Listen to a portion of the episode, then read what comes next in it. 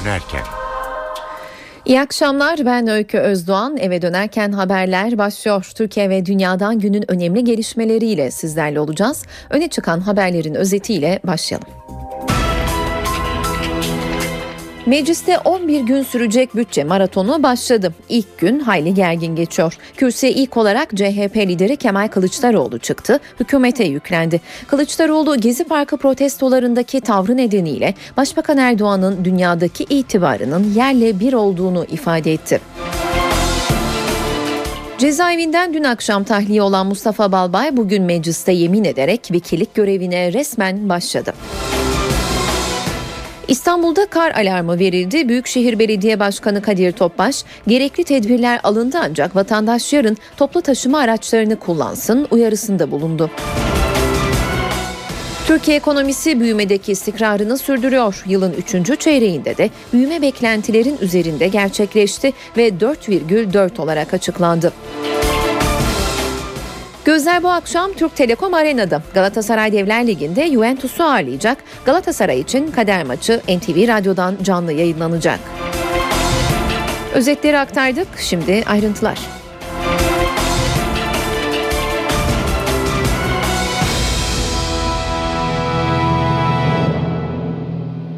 on bir gün sürecek bütçe görüşmeleri bugün başladı. Liderler arasında kürsüye ilk çıkan isim C H P lideri Kemal Kılıçdaroğlu oldu. Kılıçdaroğlu, bütçe konusunda meclise gönderilen Sayıştay raporlarının sorunlu olduğunu söyledi. C H P lideri konuşmasında gezi olaylarından Türk dış politikasına kadar birçok başlığa da değindi. yüz otuz iki rapor düzenlendi. yüz otuz iki rapor. Birisi bile meclise gelmedi. Suçlulardan birisi de, kimse kusura bakmasın, Türkiye Büyük Millet Meclisi koltuğunda oturan Sayın Cemil Çiçek'tir. Türkiye Büyük Millet Meclisi'nden, milletvekillerinden Sayıştay'ın raporu hangi gerekçeyle saklanır? Tertemiz olsa bütün raporları önümüze koyarlar. İçinde kirli sayfalar var. Kirlilikleri gösteren sayfalar var.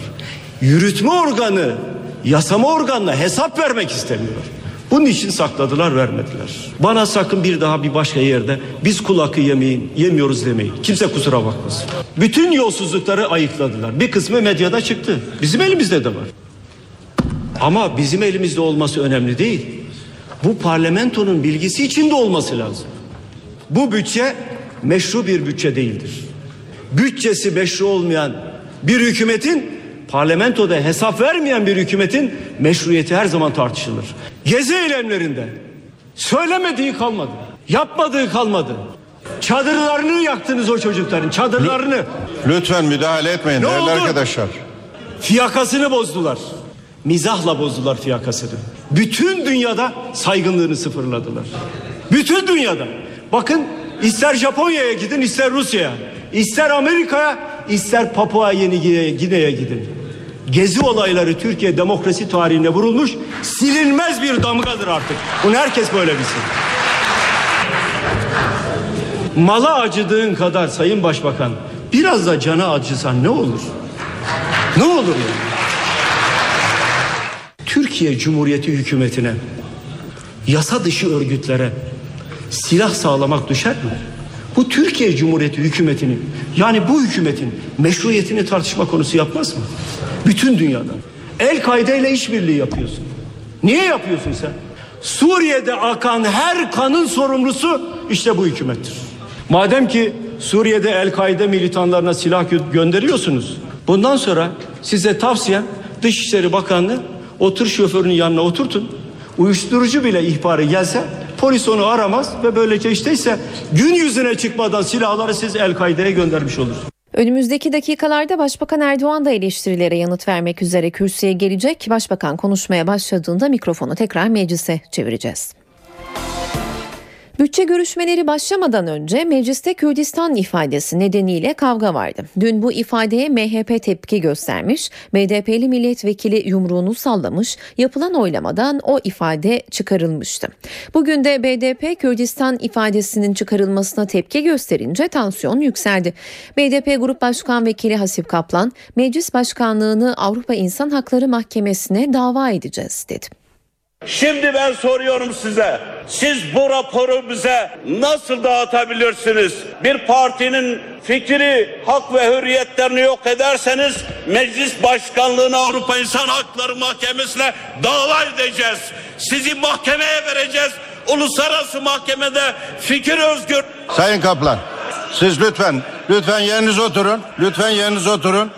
Biz, bizim yazmamıza gerek yok. Dün genel kurul karar aldı. Hepiniz buradaydınız ve dinlediniz. Biz genel kurul kararının gereğini yerine getiriyoruz. B D P'li Hasip Kaplan'ın sözlerine A K Parti'den Nurettin Canikli yanıt verdi. Canikli, Kürdistan sözünün neden tasarıdan çıkarıldığını anlattı. Anayasaya aykırı adım atamayız dedi. Alacağımız kararlar, atacağımız adımlar, ifadelerimiz, konuşmalarımız hepsi sonuç itibariyle özellikle milletvekilleri olarak bizlerin, anayasaya sadakat yemini etmiş olan milletvekillerinin her icraatının, her faaliyetinin, her sözünün, her kararının anayasaya uygun olması gerekir. Anayasaya hepimiz için geçerli. Altını çizerek söylüyorum. Anayasaya aykırı bir işlem tesisi kesinlikle söz konusu olamaz. Gerginlik sona eriyor derken B D P Muş Milletvekili Sırrı Sakık meclis başkanından söz istedi ve kürsüye geldi. Sakık konuşması sırasında kendisine laf atan A K Parti Diyarbakır Milletvekili Oya Eronat'a tepki gösterdi ve genel kurul yeniden karıştı. Diyarbakır'a gideceksiniz, Kürdistan diyeceksiniz ve burada grup konuşmasında grup konuşmasında bırak sus. Lütfen, lütfen. Acının keyfini lütfen. Yaşayan kadın sus sen. Şimdi, Sayın Erdoğan lütfen. Şimdi lütfen. Bırakın. Sayın milletvekilleri. Bakın dinleyin, Sayın milletvekilleri. Ha, hadi bir aynı dinleyelim Sayın ediyor, milletvekilleri. Ediyor. En büyük haddini o ediyor biliyor musunuz? Bir e, anneye söylenmemesi gereken bir cümle sarf edildi. Ne yapsaydım yani? Evladımın acısını alıp otursa mıydım? Ama ben mücadele yolunu... N T V Radyo. Devletin varlığı ve bağımsızlığını, vatanın ve milletin bölünmez bütünlüğünü, milletin kayıtsız ve şartsız egemenliğini koruyacağıma, hukukun üstünlüğüne, demokratik ve layık cumhuriyete, Atatürk ilke ve inkılaplarına bağlı kalacağıma, toplumun huzur ve refahı, milli dayanışma ve adalet anlayışı içinde herkesin insan haklarından, temel hürriyetlerinden yararlanması ülküsünden, anayasaya sadakattan ayrılmayacağıma, büyük Türk milleti önünde namusum ve şerefim üzerine and içerim. Bugün mecliste bütçe kavgasından önce yemin töreni vardı. C H P İzmir Milletvekili Mustafa Balbay seçildikten otuz ay sonra Meclis Genel Kurulu'nda yemin etti ve görevine resmen başladı. Meclis Başkanı Cemil Çiçek yeminden sonra Balbay'a geçmiş olsun dedi ve başarılar diledi. Tekrar geçmiş olsun, başarılar diliyorum. Yemininizin on Aralık Dünya İnsan Hakları Günü'ne denk gelmesini de anlamlı buluyorum. İktidar ve muhalefet milletvekilleri de Mustafa Balbay'ı tebrik etti. Balbay, rötarlı yemin öncesi ise C H P lideri Kemal Kılıçdaroğlu ile bir araya geldi. Kılıçdaroğlu tahliyeden ötürü duyduğu memnuniyeti dile getirdi. Sayın Balbay'ın özgürlüğüne kavuşması e, bizim açımızdan büyük bir mutluluk. Ama bu mutluluğun buruk bir mutluluk olduğunu ifade etmek isterim. Umuyorum Balbay bir başlangıç olur. Özgürlüğünün ilk günü Balbay için yoğun geçti. C H P milletvekili güne çocuklarını okula bırakarak başladı. Ardından uzun yıllar Ankara temsilciliği görevini yaptığı, halen köşe yazarı olduğu Cumhuriyet Gazetesi'ne gitti. Gelecek planlarını anlattı. İçeride beni en çok ayakta tutanların başında e, mektuplar geliyordu ve toplumun uyanması geliyordu. O toplumun uyanmasının içeriden görünümünü size anlatamam. Öyle bir şey ki arkadaşlar, tabii zaman zaman diyorsunuz ki bağır bağır herkes sağır. Sonra bir bakıyorsunuz ki gerçekten bir ses geliyor. Halikarnas balıkçısı gibi bağırasınız geliyor. Hey Anadolu diyesiniz geliyor. Gerçekten öyle. Ama ben yazılarım ortada. Beş yıl boyunca sevgili Ali abi, e, beş yıl boyunca yazdıklarım ortada. Hiçbir zaman e, umudumu kesmedim. Benim çok sevdiğim bir Anadolu sözü var. Umutsuzluk yalnızlıktan doğar diyor. İnsan kendisini yalnız hissettikçe umutsuzlaşır. Burada tabii ki olabildiğince perdesiz konuşacağım sizlerle. zaman zaman yalnız hissettim. Yani çok, ama hiç kalıcı bir yalnızlık değildi bu. Yani zaman acaba ya da hani şu dönem biraz daha toplum farklı bakamaz mıydı? Şu dönem şöyle olamaz mıydı? Dediğim zamanlar oldu. Ama hiçbir zaman bu kalıcı bir şey olmadı. Hep sonunda hep gerçekten e, o e, beklediğim sesi, e, o beklediğim uyanışı gördüm ve bu halkta çok şey yapılırı e, içeriden bir kez daha tanık oldum. Şimdi ben her şeyden önce gazeteciyim. E, kalem elden bırakmayacağım. Hapiste e, oyun yazmasını da öğrendim. Gerçekten e, zaten hani Aziz Nesin gibi çok da usta olmak gerekmiyordu. Yazdıklarınızı, yaz, yaşadıklarınızı yazın yeterdi. Zaten kalemi elden bırakmadan ama siyaseti de olabildiğince iyi yapmaya çalışacağım. Bundan sonra siyasette de varım diyorum. Haddimi biliyorum. Neyi ne kadar yapabileceğimi biliyorum. Ama ilk yapacağım şey şu olacak. Bir ucundan ben tutacağım. Şimdi önümüzde yerel seçimler var. Eğer belediye başkanları beni çağırırlarsa ya da benimle e, ya sen de bizimle ol derlerse onlara ne söyleyeceğini tabii geçen hafta boyunca diyeyim. Sabah sporunu yaparken şöyle diyordum. Balbay, uzarsa ne yapacaksın? Hadi bana planını söyle. Uzamazsa çıkarsan ne yapacaksın? Onları da söyle. Yani her ikisini de böyle yaşadım. Çıkarsan işte yerel seçimlerde belediye başkan adaylarımıza onlar da kabul ederlerse tabii ki başta İzmir'e, İzmir ayrıca benim sorumluluğum. Her belediye başkan adayının yardımcısı ben olacağım. İstanbul Cumhuriyet Başsavcılığı Gezi iddianamesini tamamladı. Gezi Parkı olayları ile ilgili yedisi yabancı uyruklu iki yüz elli beş kişiyi kapsayan iddianamede Dolmabahçe Camii'nde olanlara ilişkin iddialar da ibadethaneyi kirletmek suretiyle zarar verme suçlamasıyla yer aldı.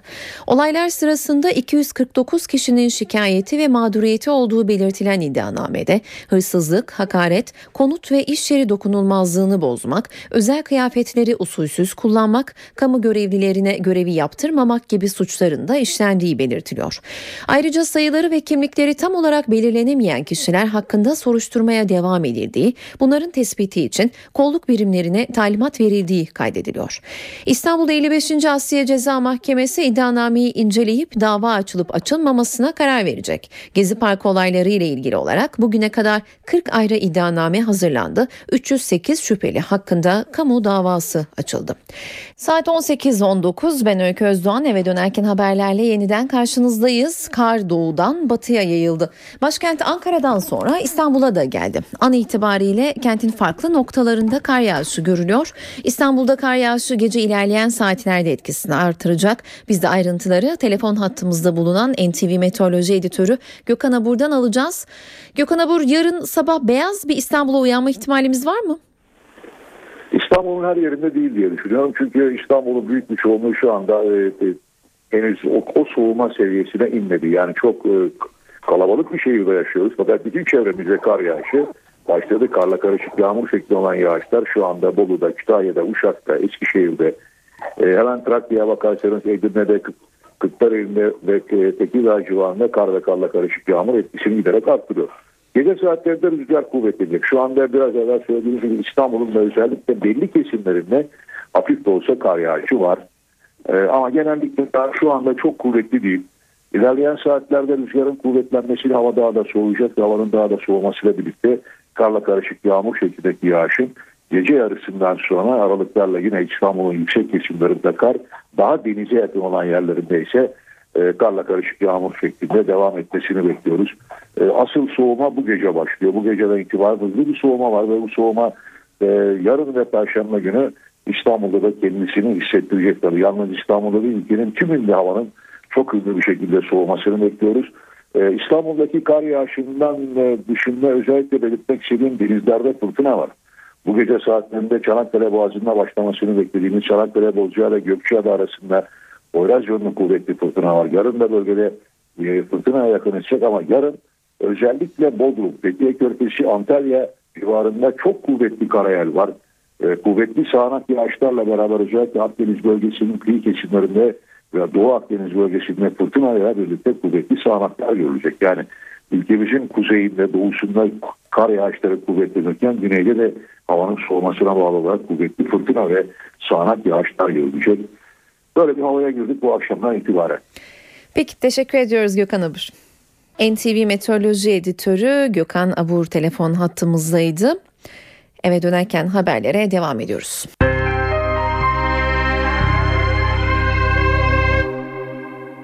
İstanbul'da karla mücadele timi alarmda. Alınan önlemler hakkında bilgi veren Büyükşehir Belediye Başkanı Kadir Topbaş, araç ve ekipmanlarımız tetikte, çalışmalar başladı dedi. Ancak vatandaştan yine de toplu taşıma araçlarını kullanmalarını istedi. Ben özellikle İstanbullulara burada bir uyarı yapmak istiyorum. Mümkün mertebe kar yağışı esnasında ve sonrası, yani perşembe öğleye kadar süreç içerisinde mümkün mertebe toplu taşıma araçlarını kullanmaları, bireysel araç yerine e, toplu taşıma araçları tercih etmelerini önermekteyim. Ve geçmiş yıllarda bahsettiğimiz gibi kar lastiği, kış lastiği donanımlı araçlarımız ve özellikle e, ağır hava şartlarında araç kullanım deneyimi olmayanların araçlarını almamalarını önermekteyiz. Merak edilen konu İstanbul'da yarın okulların tatil olup olmayacağı. Bu konuda İstanbul Valisi Hüseyin Avni Mutlu'dan bir mesaj geldi. Vali Mutlu, şayet eğitim öğretimi engelleyecek düzeyde bir kar yağışı varsa gereğini o vakit düşünürüz, takip edeceğiz, duruma göre değerlendirme yapacağız dedi. İstanbul dışında özellikle doğuda tablo kötü. altı ilde okullar tatil edildi. Doğuda bine yakın köy yolu ulaşıma kapandı. Sürücüler dikkat, Bolu Dağı'ndan zincirsiz araçların geçişine izin verilmiyor. Türkiye soğuk hava ve kar yağışının etkisi altında. Kar özellikle Batı Karadeniz bölgesinde etkiliydi. Bolu Dağı'nda kar kalınlığı otuz santimetreye ulaştı. Tipi ve buzlanma nedeniyle çok sayıda araç yolda kaldı. Ekipler sadece zincirli araçların geçişine izin verdi. Uzun araç kuyruğu oluştu. İl genelinde okullar bir gün tatil edildi.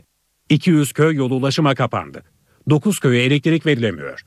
Kastamonu, Rize, Karabük, Artvin ve Zonguldak'ta eğitime ara veren kentler arasında.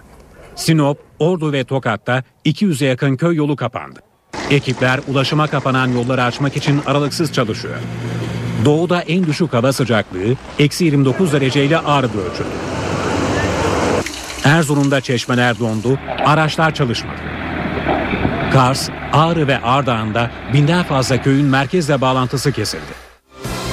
Kışın gelmesiyle birlikte soba zehirlenmeleri de başladı. Şırnak ve Bolu'da sobadan kaynaklı karbonmonoksit sızıntısı nedeniyle zehirlenen dört kişi hayatını kaybetti. Şırnak'ta sabah anne ve babaları tarafından hareketsiz halde bulunan üç kardeş hastaneye kaldırıldı. İkisi tüm müdahalelere rağmen kurtarılamadı. Bolu'da da gaz sızıntısı nedeniyle zehirlenen bir çift hayatını kaybetti. Dünyanın en soğuk noktasında Antarktika'da soğuk hava rekoru kırıldı. Doğu Antarktika'da sıcaklık dün eksi doksan üç derece olarak ölçüldü. Bilim adamları böyle bir soğukta nefes almanın dahi acı verdiğini söylüyor. Amerika Jeofizik Birliği bu derecenin termometreyle değil uydu sayesinde ölçülmüş olduğunu duyurdu. Kıtanın doğusunda rekor soğuk görülürken heavy metal grubu Metallica da Antarktika'ya konser vermeye gitti. Ancak nispeten sıcaklığın daha uygun bir nokta. Noktada, daha uygun olduğu bir noktada konser veren Metallica böylece yedi kıtada da canlı konser veren ilk grup oldu.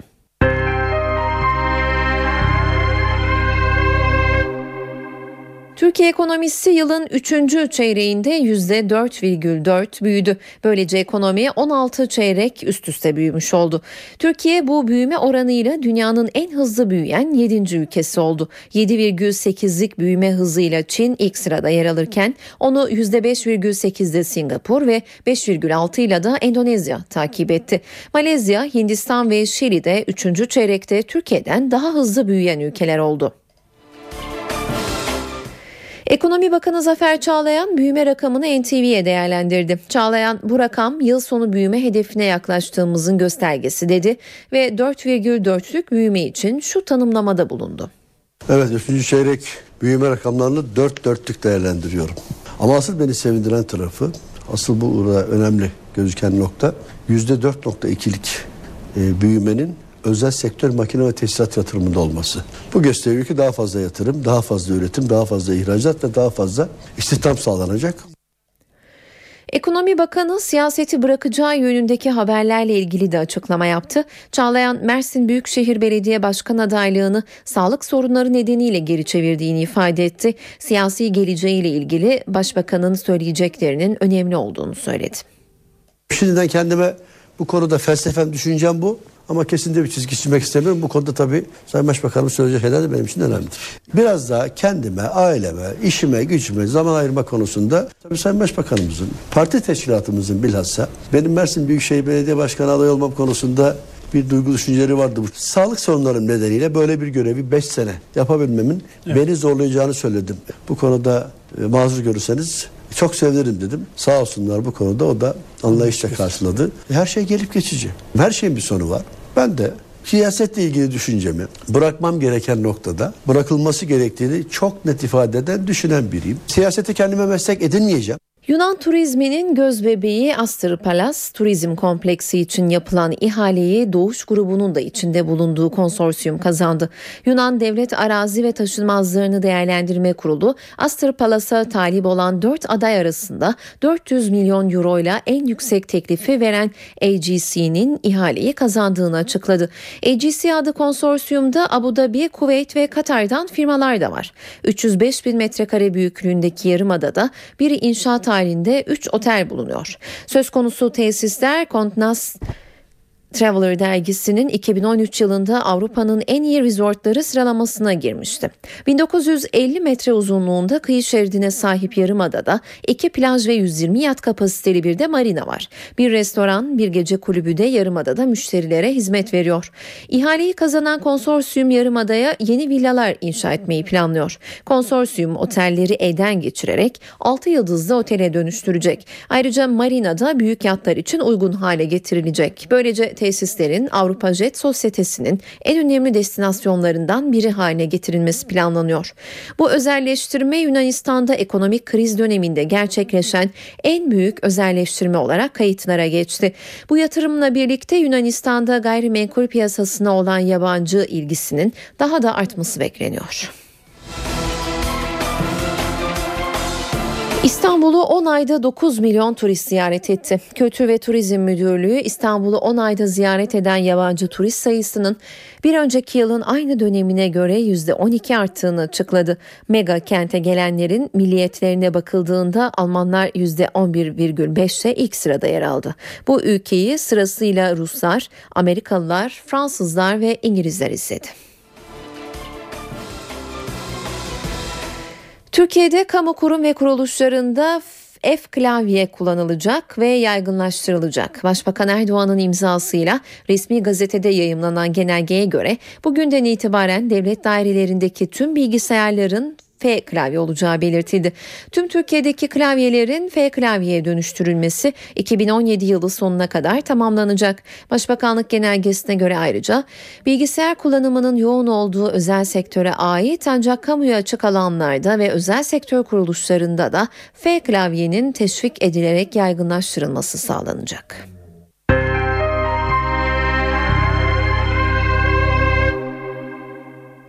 Güney Afrika efsanevi lideri Nelson Mandela'yı uğurluyor. Bugün Soweto stadında düzenlenen törene Amerikan Başkanı Obama, Almanya ve Fransa Cumhurbaşkanları başta olmak üzere doksan civarında devlet veya hükümet başkanı katıldı. Obama törende yaptığı konuşmada Mandela'yı dünyanın dört bir yanında milyarları harekete geçiren adalet devi olarak niteledi. Törende Türkiye'yi de Başbakan Yardımcısı Beşir Atalay temsil etti. Mandela için Ankara'daki Güney Afrika Büyükelçiliği'nde bir taziye defteri de açıldı. O defteri bugün Dışişleri Bakanı Ahmet Davutoğlu imzaladı. Mandela'nın mirasına sahip çıkacağız dedi ve taziye mesajlarını Büyükelçi'ye iletti. Nobel Barış Ödülü bugün törenle sahibine verildi. Ödüle kimyasal silahların yasaklanması örgütü layık görülmüştü. Kurumun direktörü olan Türk diplomat Ahmet Üzümcü ödülü bugün Norveç'in başkenti Oslo'da alırken derin bir alçak gönüllülükle kabul ettiğini söyledi. Ahmet Üzümcü barış, onur ve uzlaşıya varmak için Nelson Mandela göstergemiz olacak dedi. Güç şartları altında çalışıyoruz. Özellikle ulaşım konusunda sıkıntı var. Bu silahların ülkeden güvenli şekilde çıkmasını sağlamak zorundayız. Zamanla yarışıyoruz. Ancak Haziran iki bin on dört olarak belirlediğimiz hedefe ulaşma konusunda kendimize güveniyoruz. Birleşmiş Milletler Suriye'deki Kürt nüfusa ilk kez hava köprüsüyle yardımda bulunacak. Mülteciler Yüksek Komiserliği, Irak ve Suriye hükümetlerince onaylanan yardımın Suriye'nin kuzeyinde Kürt nüfusun yaşadığı Haseke'ye yapılacağını duyurdu. Kış yardım malzemesi taşıyacak yetmiş altı uçak Perşembe gününden Pazar gününe kadar Haseke'ye uçacak. Yaşar Kemal, Orhan Pamuk, Buket Uzuner gibi Türk yazarlarının da aralarında bulunduğu dünyanın önde gelen yazarları bir deklarasyonla Amerika'nın dünyayı izlemesini kınadılar, casusluk olaylarının insan hakları ve demokrasiyi baltaladığını vurguladılar. Washington'ın bu faaliyetlerini ifşa eden eski C I A çalışanı Edward Snowden ise yeni belgeler yayınladı. Buna göre Amerikan ve İngiliz ajanlar video oyunlarını bile takip ediyor. Dünyanın önde gelen yazarlarından Amerikan Ulusal Güvenlik Teşkilatı'nın izleme faaliyetine tepki geldi. seksen bir ülkeden beş yüzden fazla yazar, internet iletişiminin izlenmesinin herkesi potansiyel şüpheli durumuna düşürdüğünü ve demokrasiye zarar verdiğini belirtti. İzlemek hırsızlıktır diyen yazarlar Birleşmiş Milletler'e de Uluslararası Dijital Haklar Beyannamesi oluşturması çağrısı yaptı. on Aralık Dünya İnsan Hakları Günü dolayısıyla hazırlanan ve dünyanın dört bir yanındaki gazetelerde yayınlanan bildiride pek çok ünlü ismin imzası var. Türkiye'den Nobel ödüllü yazar Orhan Pamuk, Yaşar Kemal, Buket Uzuner ve Murathan Mungan bildiriye destek veren yazarlardan. Bildiriye imza atanlar arasında Almanya'dan Günter Grass, İsrail'den Amos Oz, İngiltere'den Ian McEwan gibi isimler de var. Bu tepkilere karşın internet ortamındaki izlemeye ilişkin yeni veriler elde edildi.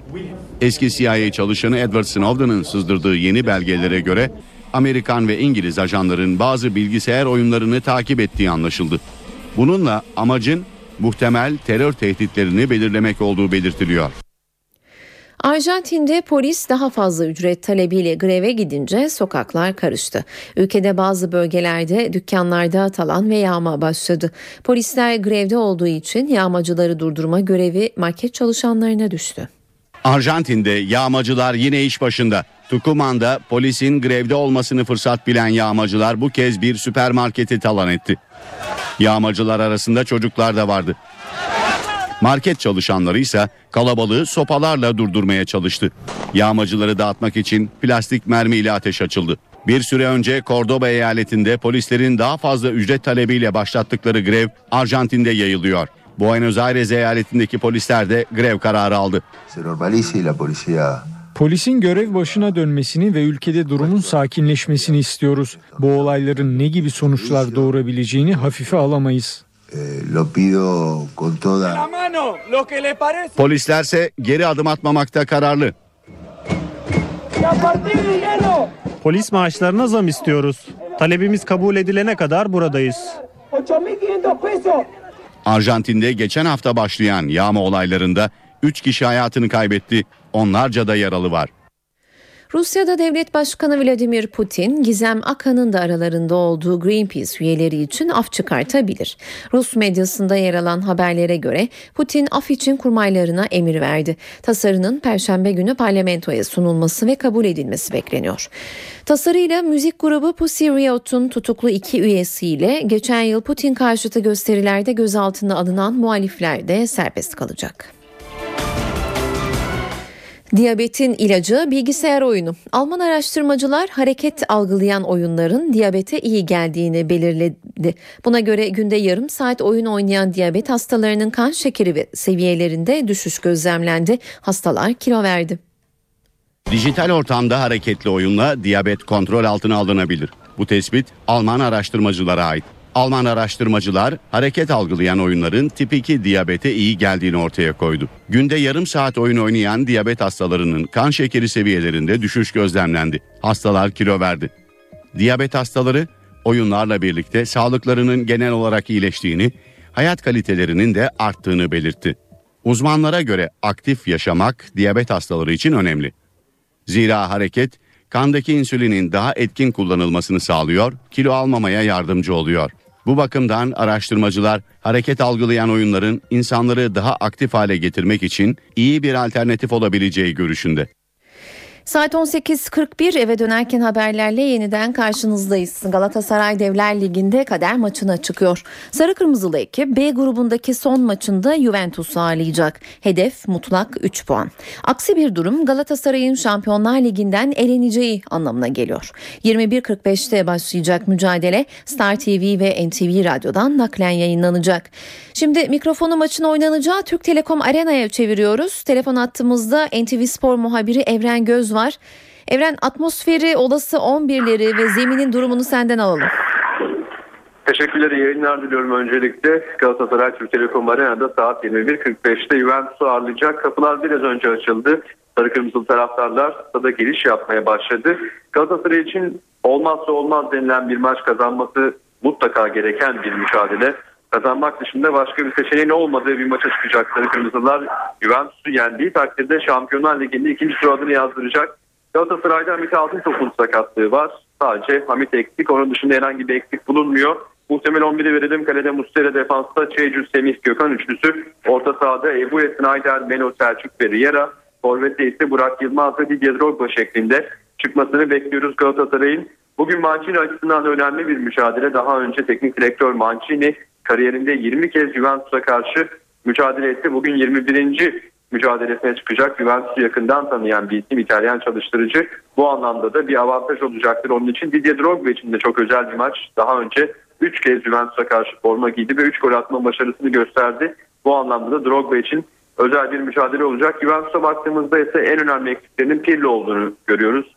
İki takımın en etkili isimlerinden bir tanesi bugün sakatlığından dolayı forma giyemeyecek. Onlara da muhtemel on birini verelim. Kalede Buffon, defansta Barzagli, Bonucci, Chiellini, orta sahada Lichtsteiner, Vidal, Marquisio, Pogba veya Samoa, forvette ise Llorente ve Tevez şeklinde çıkmasını bekliyoruz. Galatasaray taraftarları da pankartlar eşliğinde bugün bir sürümün şov yapacaklar. beş yüz metrelik bir set şeklinde pankart söz konusu. Bu bir rekor anlamına gelecek. Bu anlamda da tribünlerin şovunu izleyeceğiz. Ve bugün de Türk Telekom Arena'da Nelson Mandela pankartı damga vurdu. Stadın önüne atılan pankart, Mandela'nın da e, bugün cenazesi vardı ve Galatasaray taraftarı, Galatasaray kulübü de Mandela'yı anmış oldu. Şu an için Türk Telekom'dan aktaracaklarımız bu kadar. İlerleyen dakikalarda gerek N T V Spor ekranından, gerek N T V ekranından ve radyodan da gelişmeler aktarmayı sürdüreceğiz. Teşekkürler Evren.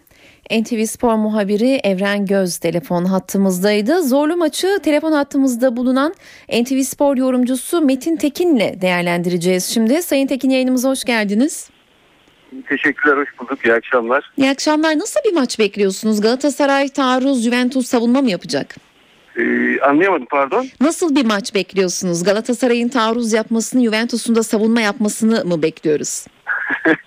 Taarruz kelimesi tabii futbolda çok iddialı. Keşke herkes kendi sahasında dediğiniz gibi bu kadar hakim olup taarruz diye nitelendirip yapabilse. Çok kolay değil tabii seviyede. Tabii bu seviyedeki maçlarda taarruz çok kolay değil ama umuyoruz Galatasaray ee, çünkü kendi evinde ve galip geldiği zaman artık Şampiyonlar Ligi e, grubundan çıkıyor. Bunu başaracaktır. Ha, nasıl maç bekliyoruz? E, tabii çok kolay bir maç değil. Çünkü e, Juventus beraberliğin ve galibiyetin kendisine yarayan bir E, maçta en iyi yaptığı şeyi yapacaktır. Oyunu kontrollü oynayacaktır. Çünkü Juventus'un iki senedir ligde ve bu Şampiyonlar Ligi'nde de yapabildiği en, en doğru şey kontrollü oyunlar Juventus'un yaptığı. E, ama ben de Galatasaray'dan bir kontrollü oyun bekliyorum. En azından oyun başlangıcı böyle olacak. Hı hı. E, peki Sayın Tekin, olası on birler üzerinden değerlendirmenizi de almak istiyoruz. Bir sürpriz var mı? Valla olası olarak Galatasaray'ın hangi e, bence isimlerden çok e, isimleri belirlerken hangi yapıda oynayacağız? Son Elazığ Spor maçının takım şekliyle oynayacaksa tabii çok farklı isimler gelir. O zaman değerlendirmek daha zor. Bilmiyorum, Evren'in söylediği, aldığı istihbarat e, yine Elazığ Spor yapısı, yani üç beş iki dediğimiz sistemde mi? Yoksa geçmişte oynadığı sistemde mi? Onu bilmek lazım. Peki. Ee, eğer üç beş iki yap- diyorsa Mancini'nin şöyle bir demeci var. Ben oradan bir yola çıkabilirim. Hı hı. Gol yemeden kazanmak istiyoruz diye bir e, vurgu yapıyor. Gol yememeye bir vurgu yapıyor Mancini. Hı hı hı. Burada tabii baktığınız zaman ligin e, Mancini oynadığı maçlara Galatasaray'ın diğer tek Elazığspor maçında gol yemedi. E, bu da Elazığspor maçından sonraki bir söylem olduğuna göre Mancini için. Mancini için. E, o yüzden büyük ihtimalle bir üç beş iki bekliyorum ben Mancini'den. Hı hı. Peki son olarak e, zemin yağıştan olumsuz etkilendi. Onu da soralım. Bu durum takımların oyununa nasıl yansır sizce? etkili etkiler tabii. Şimdi ben de şimdi yoldayım ve maça gidiyorum. Maçı izlemek için gidiyoruz. Maçı yorumlamak için Star T V'de, N T V Spor'da da. Ee, böyle bir maç oynadık biz Galatasaray'la. Geçen sene böyle bir maç izledik.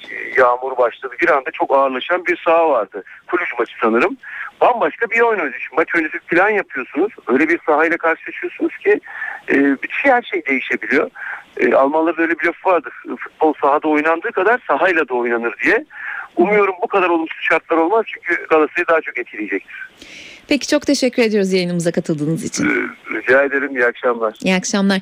N T V Spor yorumcusu Metin Tekin telefon hattımızdaydı. Eve dönerken haberlere günün öne çıkan etkinliklerinden önerilerle devam ediyoruz.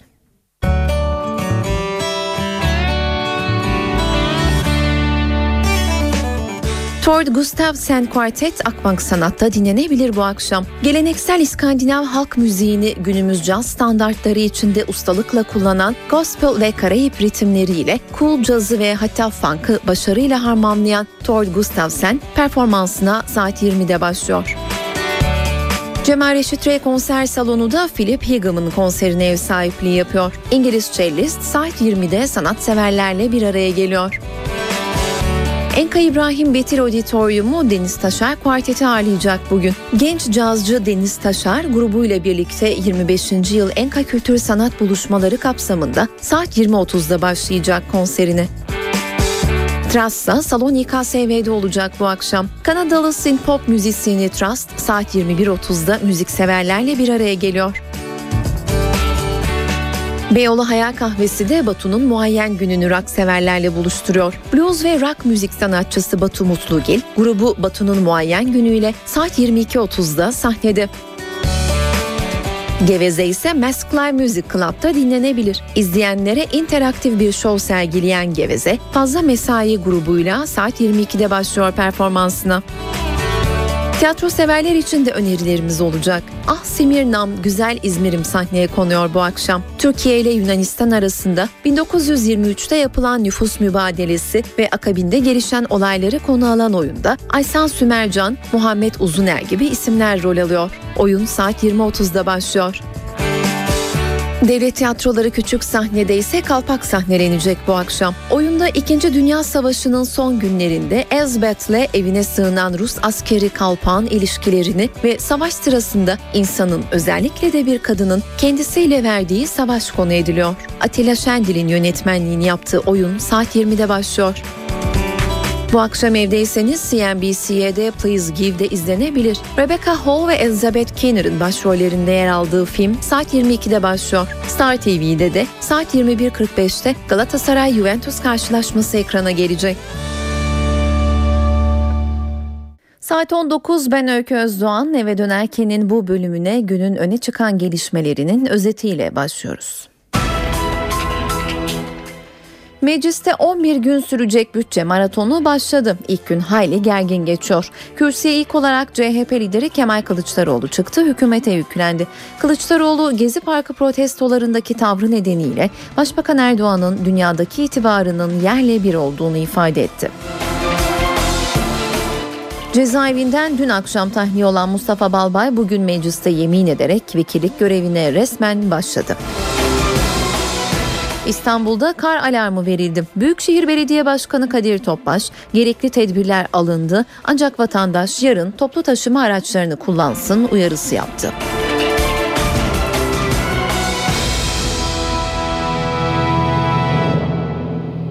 on bir gün sürecek bütçe görüşmeleri bugün başladı. Liderler arasında kürsüye ilk çıkan isim C H P lideri Kemal Kılıçdaroğlu oldu.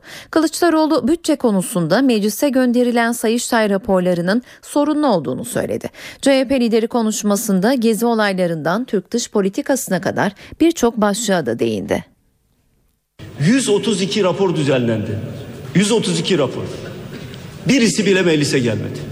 Suçlulardan birisi de, kimse kusura bakmasın, Türkiye Büyük Millet Meclisi koltuğunda oturan Sayın Cemil Çiçek'tir. Türkiye Büyük Millet Meclisi'nden, milletvekillerinden Sayıştay'ın raporu hangi gerekçeyle saklanır? Tertemiz olsa bütün raporları önümüze koyarlar. İçinde kirli sayfalar var. Kirlilikleri gösteren sayfalar var. Yürütme organı yasama organına hesap vermek istemiyor. Bunun için sakladılar, vermediler. Bana sakın bir daha bir başka yerde biz kul hakkı yemeyin, yemiyoruz demeyin. Kimse kusura bakmasın. Bütün yolsuzlukları ayıkladılar. Bir kısmı medyada çıktı. Bizim elimizde de var. Ama bizim elimizde olması önemli değil. Bu parlamentonun bilgisi içinde olması lazım. Bu bütçe meşru bir bütçe değildir. Bütçesi meşru olmayan bir hükümetin, parlamentoda hesap vermeyen bir hükümetin meşruiyeti her zaman tartışılır. Gezi eylemlerinde söylemediği kalmadı, yapmadığı kalmadı. Çadırlarını yaktınız o çocukların, çadırlarını. Lütfen müdahale etmeyin değerli arkadaşlar. Fiyakasını bozdular. Mizahla bozdular fiyakasını. Bütün dünyada saygınlığını sıfırladılar. Bütün dünyada. Bakın, ister Japonya'ya gidin, ister Rusya'ya, ister Amerika'ya, ister Papua Yeni Gine'ye gidin. Gezi olayları Türkiye demokrasi tarihine vurulmuş silinmez bir damgadır artık. Bunu herkes böyle bilsin. Mala acıdığın kadar Sayın Başbakan, biraz da cana acısan ne olur? Ne olur yani? Türkiye Cumhuriyeti hükümetine, yasa dışı örgütlere silah sağlamak düşer mi? Bu Türkiye Cumhuriyeti hükümetinin, yani bu hükümetin meşruiyetini tartışma konusu yapmaz mı? Bütün dünyada. El-Kaide ile işbirliği yapıyorsun. Niye yapıyorsun sen? Suriye'de akan her kanın sorumlusu işte bu hükümettir. Madem ki Suriye'de El-Kaide militanlarına silah gönderiyorsunuz, bundan sonra size tavsiyem, Dışişleri Bakanlığı o tır şoförünün yanına oturtun. Uyuşturucu bile ihbarı gelse polis onu aramaz ve böylece işteyse gün yüzüne çıkmadan silahları siz El-Kaide'ye göndermiş olursunuz. Önümüzdeki dakikalarda Başbakan Erdoğan da eleştirilere yanıt vermek için kürsüye gelecek. Başbakan konuşmaya başladığında biz de mikrofonu tekrar meclise çevireceğiz. Devletin varlığı ve bağımsızlığını, vatanın ve milletin bölünmez bütünlüğünü koruyacağıma, büyük Türk milleti önünde namusum ve şerefim üzerine and içerim. Bugün mecliste bütçe kavgasından önce yemin töreni vardı. C H P İzmir Milletvekili Mustafa Balbay seçildikten otuz ay sonra Meclis Genel Kurulu'nda yemin etti ve görevine resmen başladı. Meclis Başkanı Cemil Çiçek yeminden sonra Balbay'a geçmiş olsun dedi ve başarılar diledi. Tekrar geçmiş olsun, başarılar diliyorum. Yemininizin on Aralık Dünya İnsan Hakları Günü'ne denk gelmesini de anlamlı buluyorum. İktidar ve muhalefet milletvekilleri de Mustafa Balbay'ı tebrik etti. Balbay rötarlı yemin öncesi ise C H P lideriyle bir araya geldi. Kılıçdaroğlu tahliyeden ötürü duyduğu memnuniyeti dile getirdi. Sayın Balbay'ın özgürlüğüne kavuşması e, bizim açımızdan büyük bir mutluluk.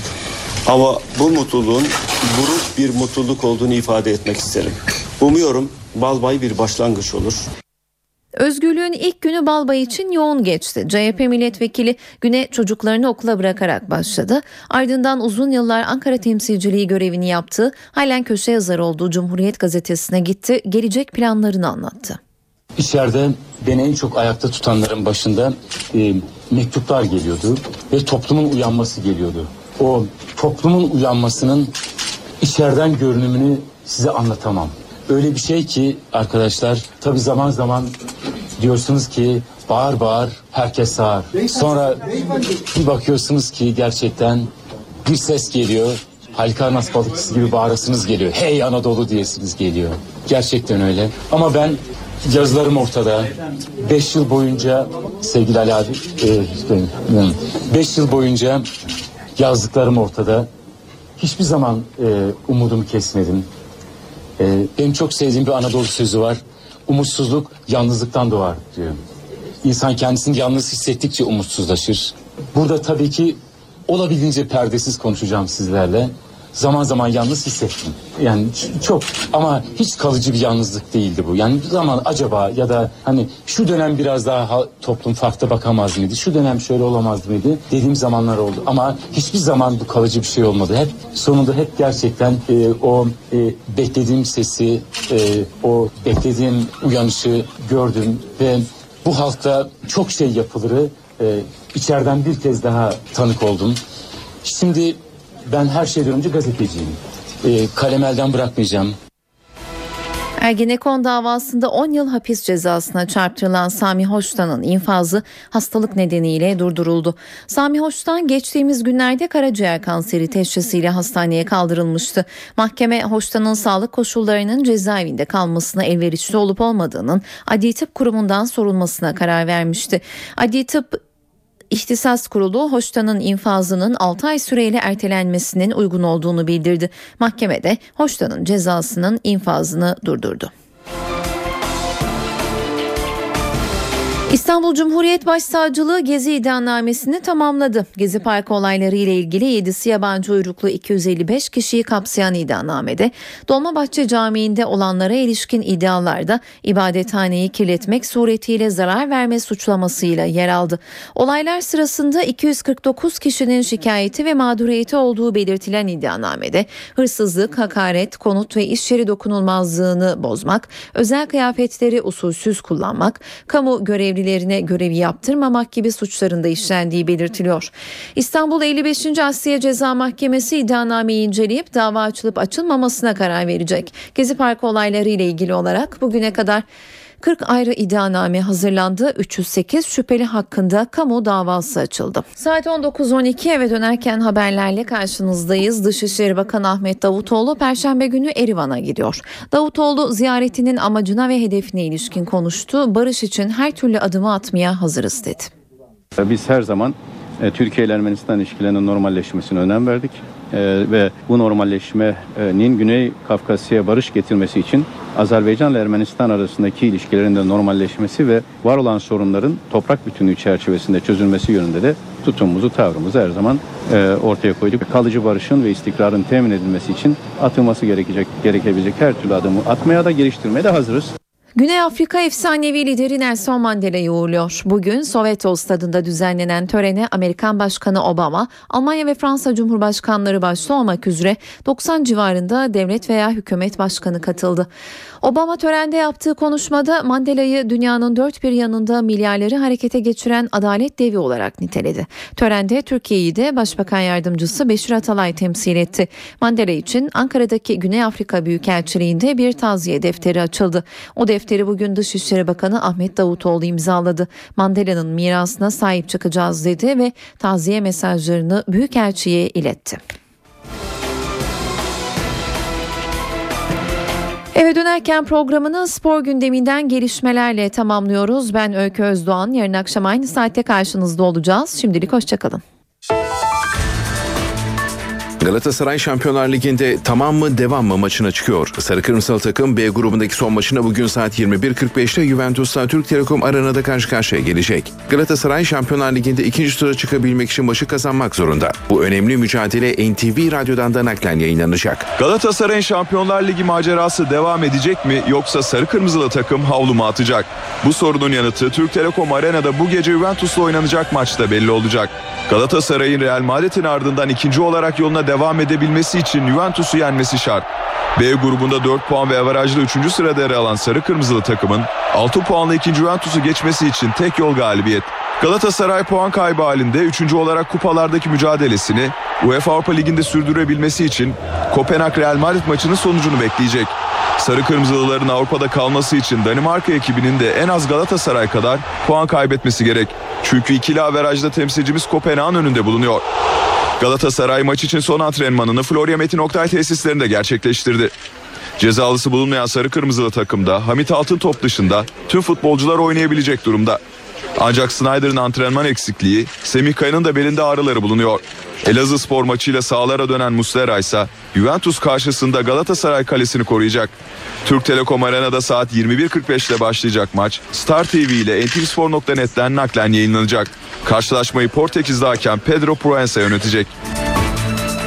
Sivasspor'la berabere kalarak lider Fenerbahçe'nin dokuz puan gerisine düşen Beşiktaş'a bir kötü haberle Gökhan Töre'den geldi. Sivasspor'la oynanan maçın elli ikinci dakikasına sakatlanarak sahayı sedyeyle terk eden Gökhan Töre'nin bu sabah M R'ı çekildi. Siyah beyazlı futbolcunun sağ arka delesinde ikinci derecede yırtık tespit edildi. Gökhan Töre ilk yarının kalan üç maçına forma giyemeyecek. Fenerbahçe'nin Çaykur Rizespor maçındaki galibiyet golünü atan Pierre Webo, önce takım sonra ben dedi. Takımdaki herkesin her an oynayacakmış gibi hazırlanması gerektiğini belirten golcü oyuncu başarılı olacaklarını da söyledi. Fenerbahçe'de zaman zaman yedek kalmasına rağmen attığı kritik gollerle takımının başarısına büyük pay sahibi olan Pierre Webo, tüm oyuncuların önceliğinin takımın başarısı olduğunu söyledi. Milliyet gazetesinden Senat Ok'a özel röportaj veren Kamerunlu golcü elde edilen başarılıyı önce takım sonra ben felsefesiyle açıkladı. Karakterli oyunculardan kurulu bir takım olduklarını belirten Webo, bizim felsefemiz önce takım sonra ben. Bu düşünce sayesinde gerçekten başarılı ve iyi bir takım olduk dedi. Takımdaki bütün oyuncuların galibiyeti düşündüğünü ifade eden Kamerunlu golcü, bu sezonki performansımızın en önemli nedeni tüm oyuncuların öncelikle takımın başarısını istemesi. Oynayan oynamayan herkes bunu hissediyor ve bu kulübün forması için mücadele ediyor şeklinde konuştu. Bursaspor ve Çaykur Rizespor deplasmanlarında kulübeden gelerek takımın galibiyet gollerini atan Webo, herkesin her an görev alacakmış gibi kendini hazır tutması gerektiğini savundu. Kamerunlu oyuncu, ben de üzerime düşen görevi en iyi şekilde yapmak ve takıma yarar sağlamak istiyorum. Bunun için elimden gelenin en iyisini vermeye çalışıyorum. Zaten bu anlayış tüm takıma hakim. O yüzden bu sezon başarılı olacağız diye konuştu. Trabzonspor'un dört yüz bin euroya Karşıyaka'dan aldığı kaleci Onur Kıvrak, beş yılda bonservisini yaklaşık on dokuz, yıllık ücretini de otuz üç kat arttırdı. Trabzonspor'un Ocak iki bin sekizde dört yüz elli bin euro bonservis bedeli ödeyerek Karşıyaka'dan kadrosuna kattığı kaleci Onur Recep Kıvrak, aradan geçen beş yılda bonservis bedelini yaklaşık on dokuz, kazandığı ücreti ise otuz üç kat arttırdı. Trabzonspor'da özellikle son iki yıldır sergilediği performansla dikkati çeken kaleci Onur, Avrupa'da da birçok kulübün transfer listesine girmeyi başarırken geçtiğimiz günlerde yenilediği sözleşmesiyle kulüp tarihinin en çok kazanan oyuncusu oldu. Bonservis bedelini dört yüz bin eurodan yedi buçuk milyon euro seviyesine kadar yükselten Onur, değerini böylece yaklaşık on dokuz kat arttırmayı başardı. İlk imzayı attığında yıllık yetmiş beş bin euro kazanan Onur, geçtiğimiz günlerde attığı imzayla yıllık iki milyon beş yüz bin euroyla kazancını da beş yılda otuz üç kat arttırdı. Trabzonspor'a iki bin on sekiz yılına kadar imza atarken sözleşmesinde yer alan yedi buçuk milyon euroya serbest kalır maddesini de on beş milyon euroya çıkartan Onur, başarısının sırrının çok çalışmaktan ve takım arkadaşlarına olan güvenden geçtiğini söyledi. Milli kaleci iki bin sekiz yılında dönemin teknik direktörü Ersun Yanal'ın isteği üzerine dört yüz bin euro bonservis bedeli ödenerek Karşıyaka'dan Trabzonspor'a transfer edilmişti. Euroleague'de top on altıyı garantileyen iki ezeli rakibin ligdeki karşılaşmasında kazanan Galatasaraylı Hospital oldu. Sarı Kırmızılı takım Fenerbahçe Ülker'i yetmiş iki altmış iki mağlup etti. Beko Basketbol Ligi'nin dokuzuncu haftasındaki derbide Galatasaraylı Hospital güldü. Fenerbahçe Ülker'i ağırlayan Sarı Kırmızılılar Ender Arslan'ın önderliğinde rakibini yetmiş iki altmış iki mağlup etti. Maça hızlı giren Galatasaray bir anda sekiz ikilik skoru yakaladı. Fenerbahçe skoru sekiz altıya getirse de on bir sıfırlık seriyle Sarı Kırmızılı takım farkı çift hanelere taşıdı. İlk periyodu yirmi üç on iki önde tamamlayan Galatasaray, ikinci çeyrek başında Boma Kalebe ve Bielitsa'ya engel olamayınca fark üçe indi. Çeyrek sonunda toparlanan Sarı Kırmızılı takım devreyi otuz beş otuz bir önde bitirdi. İkinci yarıda iki takım da savunma sertliğini arttırınca karşılıklı hücumlardan boş dönüldü. Ender ve Furkan'la skoru üreten Galatasaray farkı tekrar açtı ve dördüncü periyoda elli üç kırk önde başladı. Final çeyreğinde Fenerbahçe Ülker'in farkı eritmesine izin vermeyen Galatasaraylı Hospital, parkeden yetmiş iki altmış iki galip ayrıldı. Galatasaraylı Hospital'da kenardan gelen Ender Arslan on sekiz sayı, dört asist, üç reboundla sahanın en skorer ismi oldu. Furkan Aldemir on bir rebound, dokuz sayı, iki asistle, Mensah Bonsu ise on sayı, dokuz rebound ve iki asistle galibiyette büyük pay sahibi oldu. Fenerbahçe Ülker'de Bielitsa'nın on yedi sayı, sekiz rebounduyla, Makaleb'in on üç sayısı galibiyet için yeterli olmadı. N B A heyecanı altı maçla devam etti. Gecede alınan sonuçlar şöyle. Charlotte yüz on beş, Golden State yüz on bir, Philadelphia seksen üç, Los Angeles Clippers doksan dört, Washington yetmiş dört, Denver yetmiş beş, Memphis doksan dört, Orlando seksen beş, Utah doksan dört, Portland yüz beş ve Sacramento yüz on iki, Dallas doksan yedi.